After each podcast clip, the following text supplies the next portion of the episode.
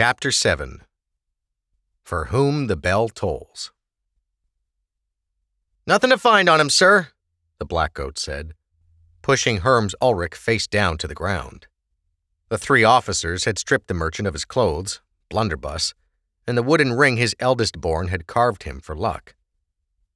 The blackcoats wore faded gray fatigues and uniformed ushankas embellished with small wooden buttons upon the crown, the Lord Prime's symbol and standard for equality. They were otherwise unremarkable, save for sparse chin hairs stranded with dull beads once worn by their Iridan ancestors. It did not matter that only one of them was actually an Iridan, and a mutt at that. I said this, Herms Ulrich repeated, shaking, curled up against the wall of his cell. I would not speak an untruth to your honours.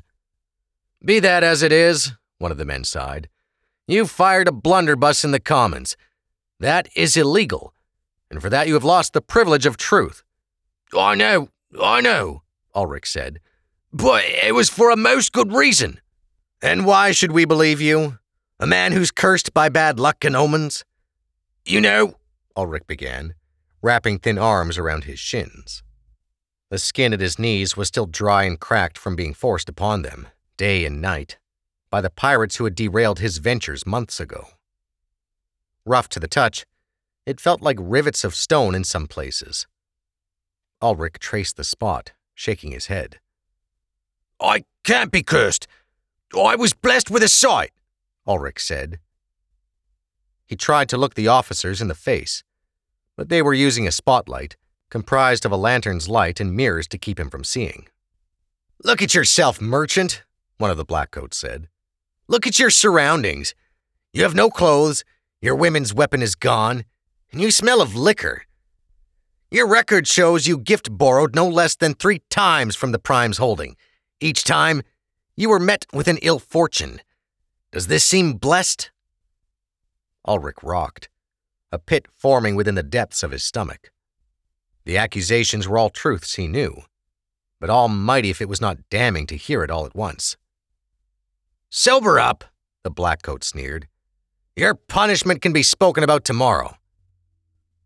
The three turned to leave, throwing him a bread crust that clattered upon the stone, more clay than sustenance. But I am blessed, more blessed than you, Ulrich moaned. What did you say? A blackcoat growled, reaching for the wood batons at his side. I am blessed. I found an ascendant. That's why I didn't run after firing my wife's gun. The three blackcoats looked at each other and back at Herms Ulrich, regarding him as if they were seeing a new man. Do you think he's untruthing? One of the men asked. I don't know, another said, licking his lips in anticipation. But an ascendant captured under our watch could be good, most good indeed. I think we judged too quickly. Perhaps we shouldn't have gagged him first. He should have his clothes returned and some better gifts, you know, to ease the talking. That would be most double wise. I will fetch them, one of them said, turning on his heel to retrieve Herms Ulrich's things. A black coat knelt beside Herms Ulrich, and he could now see the officer's face clearly. He was a Hasbian man with coppery eyes and a stern jaw.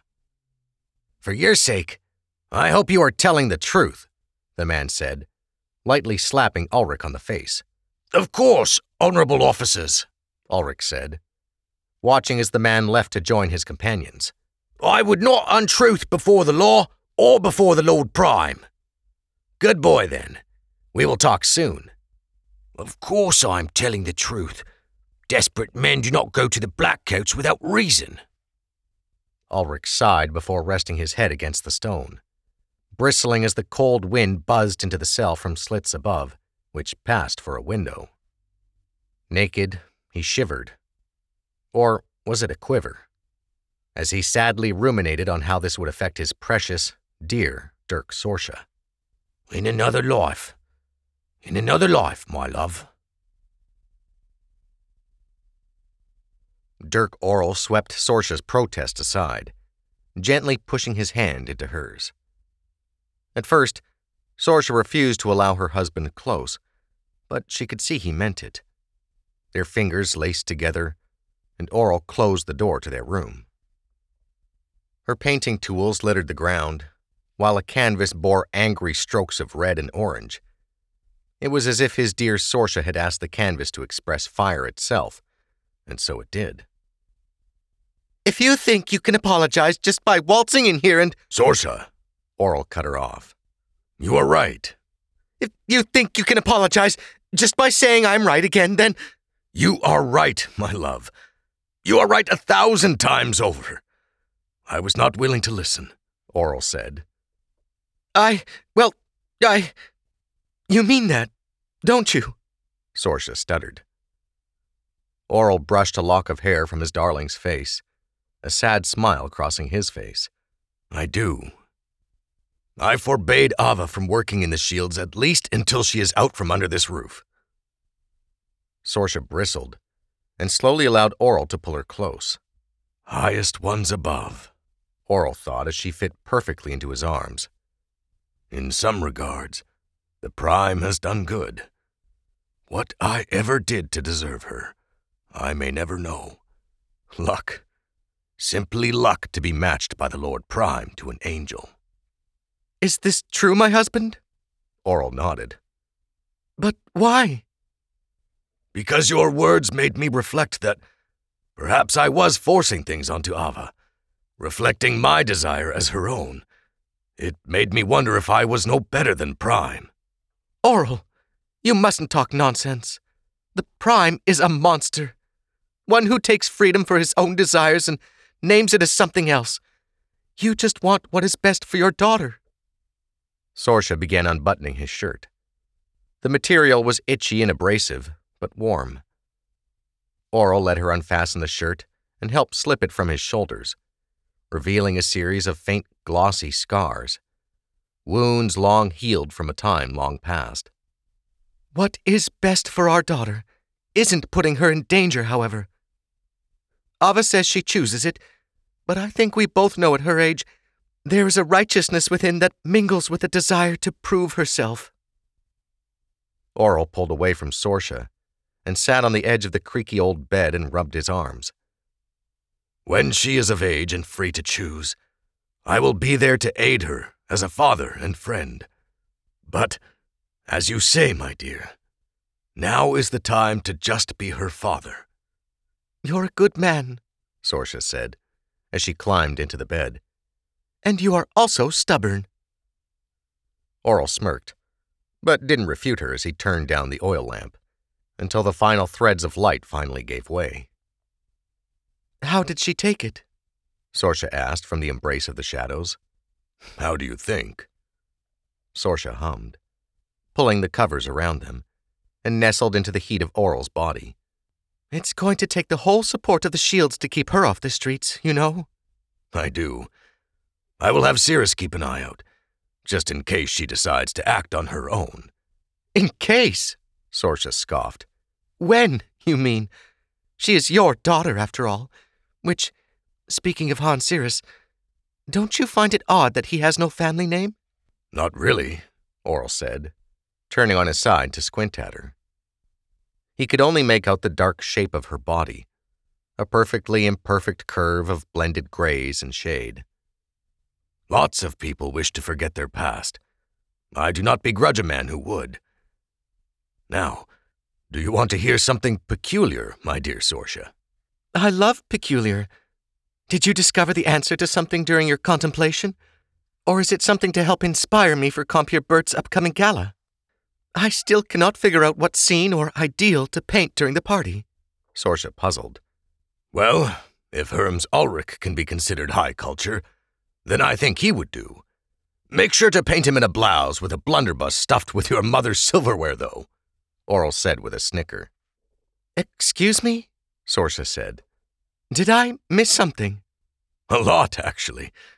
I'll leave out the part about being shot at and get to the strange ones. Our neighbor seems to think that Ava is an ascendant of all things. Can you believe that? He tried to bribe me for our silverware to keep the secret from the Blackcoats. And what did you tell him? Sorsha interrupted. Her heart was racing, and Aurel could feel it.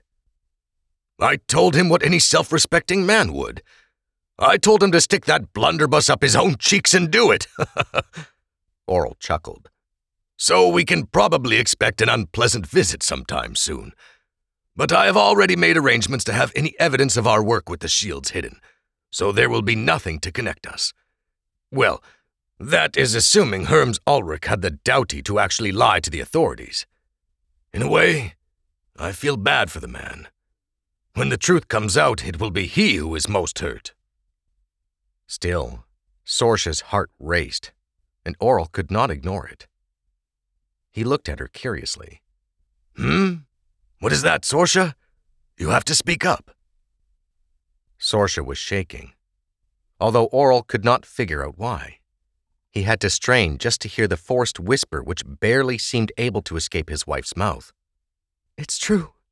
Ava is an ascendant. I saw it with my own eyes. Ava moved like a shadow through Hasball's multitudes of twisting alleys and back streets. In her studies, other grand cities like Urquay were cleanly built with wide openings and grand central streets, but not Hasball. The former City of Lights would have been better off named the Rat's Nest. Either way, it made moving through the commons without detection easy. Every once in a while, she would see a dark shape passing her, but usually it was small, one of the many orphans of the city. They pretended not to see each other, both assuming the other up to no good. Tightening her backpack, Ava slunk angrily along toward the wharves. How dare she talk father into telling me not to be a part of change? And how dare he bow to her? Aurel is supposed to be on my side. In what world is it considered right for me to be told how to think? Sorsha always thought she knew best, wanting the best for her daughter. But could they not see it from Ava's viewpoint? Of course they can't. I'm just a stupid child. Maybe mother should consider what I want for my future child one day. Ava pulled her jacket closer and the flaps of her ushanka down so that they dangled dangerously close to her shoulders. A cloth wrapped around the edges of her face. Ahead, a cluster of crates blocked her exit onto the docks where the chum hall could still be found, pungently infecting the air around it with its foul stench. Vaulting over the boxes, Ava barely had time to duck into the cover of darkness before the glow of an oil lamp and two laughing blackcoats on patrol approached. They did not seem to notice her as they passed, and continued in the opposite direction of where she needed to go herself though it did not stop her from gripping the hilt of her trusty knife. At least that would never betray her. The two guards rounded a corner following their well established route amongst the southern wharves. Ava could just hear the men's boisterous voices long after they had disappeared. Skulking away in the opposite direction, Ava's gaze settled on a dark cluster of small fishing boats, now clinking lazily against the docks at the sea's behest. Somewhere far off, there was an explosion that faded into a cluster of fizzes and crackles. Another followed, then another, and another. The clock tower bellowed on the hour behind the firecrackers, a bruising accompaniment. Ava looked back, but the overhang of the tannery factory obscured her view of the night sky. Despite this obscurement, she could still make out the faint aura of colors the explosions imprinted briefly on the clouds overhead. A flashing of lights caught Ava's eyes. The signal. All is clear. Looking both ways, Ava burst from the wharf's many shadows and onto the long dock, hastily moving toward the dozens of fishing boats moored at its end. Three waiting figures huddled up against a boat that once shone a proud white, but now presented more like a chipped hunk of junk, hauled from the depths itself. Peeling letters were now barely legible. Where the letters themselves had long fallen off, Ava could infer what used to be there based on the light imprints left in the wood. What once was good boy now read God boy. Ava raised an eyebrow and looked at her companions. She only recognized two. Of all the boats we're taking, this is the one you picked? she asked. Seeing as you didn't bring oars and no one else did, it'd make the most sense to take the only one with a pair, Vern Bagata said, pointing into the boat. Indeed, within were a pair of basic oars that the owner must have forgotten to stow. Lucky for us, there's a few men left who have the jewels to forget their oars. Forget? Ava asked, raising an eyebrow. So that they might beat the morning rush. Aye. My Uncle Vanya was a fisherman. He did the same. You wouldn't believe how long it takes to check out oars in the morning, Sam Revian said, untying the cleat hitch. Less good it did him in the end, though. It wound him up at the end of a hangman's noose, it did. He sounds like he was downright daft. What that look for? Vern Bagata protested. You know it's true. It isn't like they get any more fish for their troubles. It would be better if we all just didn't work and let the Lord Prime puzzle that out. And then we would all starve, Sam Revian said tartly. Will one of you give me a hand with this? Ava nodded, helping to steady the boat as they all clambered into it one at a time. There was a ripple and a bit of icy seawater splashed onto Ava as she took her seat. The water might have bothered others, but not Ava. She was Hasbian, and as such, she found refuge in the cold and damp climate of the high north. To her, such discomfort was like breathing. It told her she was alive. Next to her, Vern Bagata took up the oars, his corded muscles working to move the dinghy silently across the choppy waters. He was nearly a decade older than Ava, but he was unmarried and always raring for a fight. Sam Revian looked at her, twitching uncomfortably. He was a scholar's man like her father, but without even a quarter of Aurel's openness. The third man's age was hard to discern due to the deep hood and thick drooping mustache he wore. He smiled at Ava, but offered no words. He did, however, have the whitest eyes Ava had ever seen. There was not even the perceptible faint tracings of an iris. He was pure Iridan. The muscle, Sam Revian said, noticing Ava's stare. He's a recruit, and a damn good one. Remember the story of the terrorist attack the other day? This one is responsible for probably half the damage. I know he's a dwarf, but not many can shoot like him. He also has a habit of turning up when you least expect, Vern Bagata added. I see, Ava said slowly. Nice to meet you. I am Dirk Ava. What's your name? Ava reached a hand out toward the small man, but the dwarf did not take her hand. Rather, just looked at it curiously.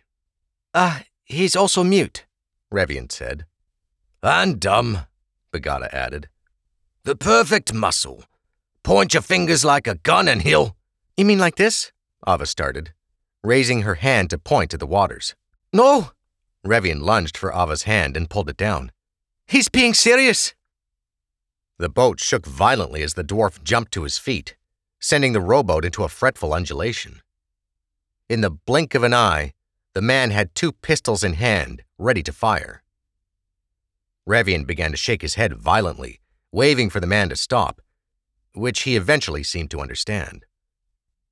Slowly, the dwarf holstered the weapons and slipped back into his seat, wrapping his coat alongside himself. Phew, that was close, Revian said, as they slowly crept across the misty waters. Could you three stop goofing around? Bagata said. It's already hard enough to do this without splashing. I'd rather not fall into the waters, too. The Risi will be at their most active this night with all the celebration, he said, referring to Pax Nomus. As if to accent his point, another firework cracked overhead, this one lighting the city with a wave of golden trails before fading away. The Risi do not exist, Revian said. And if they did, don't you think they'd be smart enough to know if the Almighty was returning to finish his war with them? The Risi are beings who do not understand logic, my friend. Revian sighed and rolled his eyes looking at Ava, who shrugged with a sniffle. My father says they don't exist, but mother believes in them, Ava said. Well, your father is a smart man, Revian nodded. What do you believe? If the Risi do exist, I do not think they would bother coming here, Ava said, after a moment's pause. Hasbal is not a place they would waste time fighting over anymore. Aha, Bagata said. She believes. Actually, She said nothing of the sort, Revian shrugged. She dodged the question. Ava's fingers absently played with a scarf left aboard the God Boy and watched as they slowly began turning inward and back toward the wharf. The silhouetted lip of its edge rested a good five feet above where they would hide the boat in a nook, nestled just under an overhanging walkway. I think it doesn't matter, Ava said. But if the Risi do exist, it would mean that the Almighty exists. And I sure would like to ask him why he would let this happen to us.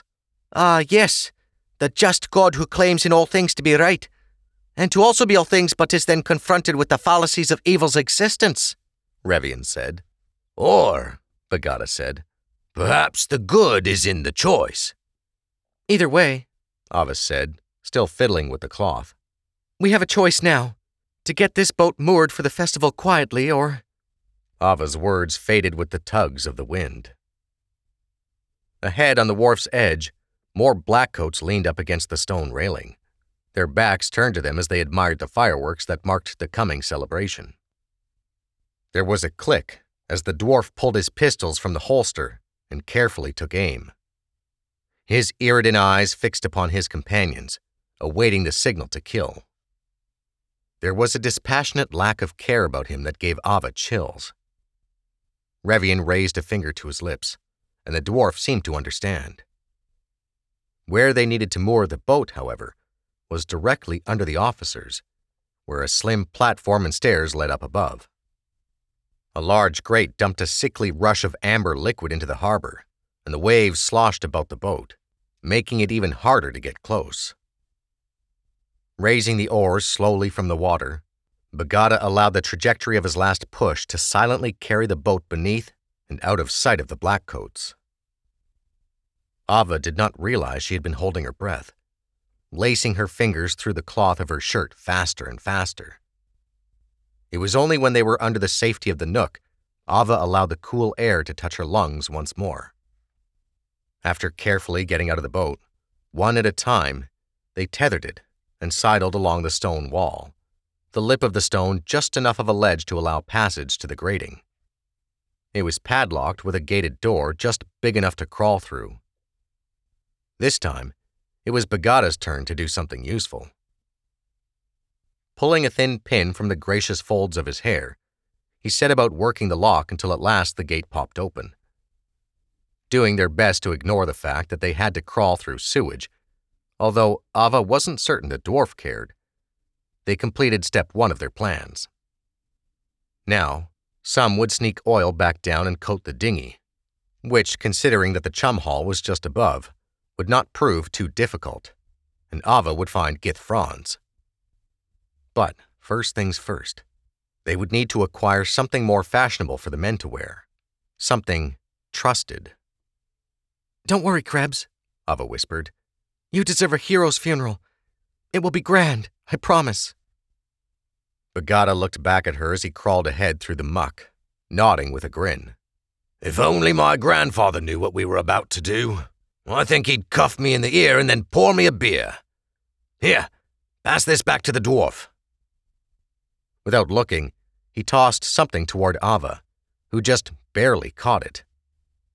A ribbon? She couldn't help but wonder, but she kept her questions to herself. She could have sworn what she had caught was denser and of a more substantial weight. Flagging the dwarf, she threw it back to him. Her arms and body tingled with excitement. Behind, there was a clatter of metal against stone.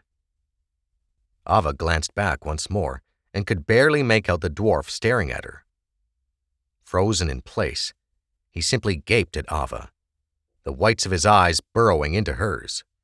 Come on, she motioned at the dwarf, a little unnerved by the intensity of him. Wherever the shields found that one, I hope there aren't too many more of him. Nah, he's unique, Revian said firmly. If there is an Almighty, he would have to explain that mistake. There are no mistakes, my friend, Bagata interjected. Just reminders of his many lessons manifested. Now come on. We don't have much time to reach the storehouse. I think that he's enough of a lesson on difference, Ava muttered, crawling through something warm and soft she dared not identify. Silently, they traveled the sewers, and the feeling of the mute's ghostly eyes boring into her only intensified. She could not shake the way his undivided attention made her skin crawl, or the way it made her want to be done with the night.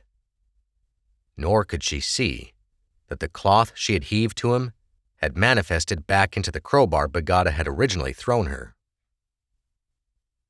It was an elegant room, but not the nicest he had ever seen, although the view of Hasbal from it was stunning.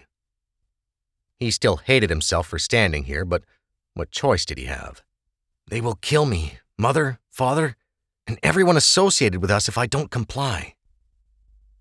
An image of Ava floundered to the surface of his mind's eye, and then his niece, and then. Franz shook his head, snapping the thread of guilt. A fire roared beside him, and Gith Franz could not help but notice amongst the finery nearly all things were exquisitely crafted of timber.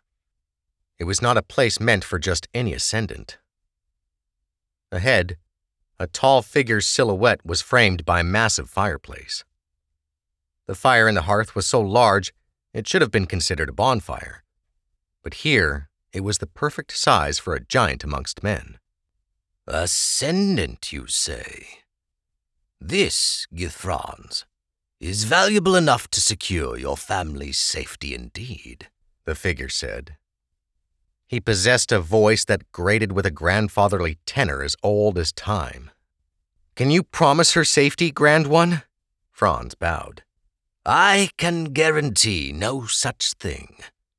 Only she can guarantee that. I can tell you care for her. So I give you this wisdom. Pray to the Almighty that she should make the right choice. Now, go to her. Franz trembled, knowing just all too well the choices Ava might make. How could he make her see reason? I will have no choice but to do so.